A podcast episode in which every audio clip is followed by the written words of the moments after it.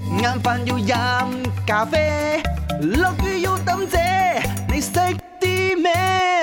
你識啊啲咩？講真真啦，我哋講嘅嘢咧，唔係話特別有影響力，但係聽完咗之後咧，應該好多人今晚都要炒啲韓國餐 嚟食。 係喎，你問我嘅話，我都想食燒係咪烤喎。我想食嗰個辣嗰只面啊，何枝面好辣嗰只係咧咩，辣到個菊花開嗰只黑咧，黑係嗰只啊？啊，我好中意㗎，我哦，好中意加嗰隻啲嗰啲煎係蛋，湯，因為乾係乾噶嘛，乾嘅但係有汁水嘅冇冇喎。冇加隻煎蛋，啊，然之後咧浸啲芝麻落去。如啊果你係覺得哇太辣咧，你驚菊花爛咧，係，或者開再你就鋪一啲紫菜、同埋芝士。芝就士，會中和咗佢。如果你再哦濕啲咧，加少咗牛牛奶芝士醬，係然之後就 mix 咗個辣面。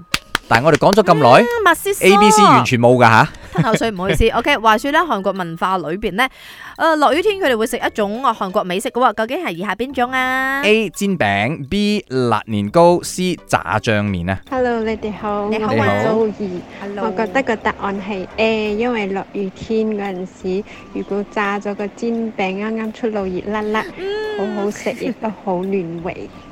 麦你识啲咩？我是 John，答 Hello，案是 B，嗯，应该是呃下雨天冷嘛，所以要吃点热热辣辣的东西咯。做乜有人選 C 啊？今天是一定錯的 嘛？真相只有一 個，我係答啱啊？錯啦！你揀個點 t o b o 解？ k i 同埋呃誒 p a c h o n p a c h o n 我覺得嗯係 A 煎餅。啱啦。哦，啱啊，係咪？頭先我都想揀哦最煎主要餅嘅㗎。原因咧，就係煎餅會發出嗰啲滋滋聲啊，佢哋覺得好似同落雨天好似有嗰個意境咁樣啦。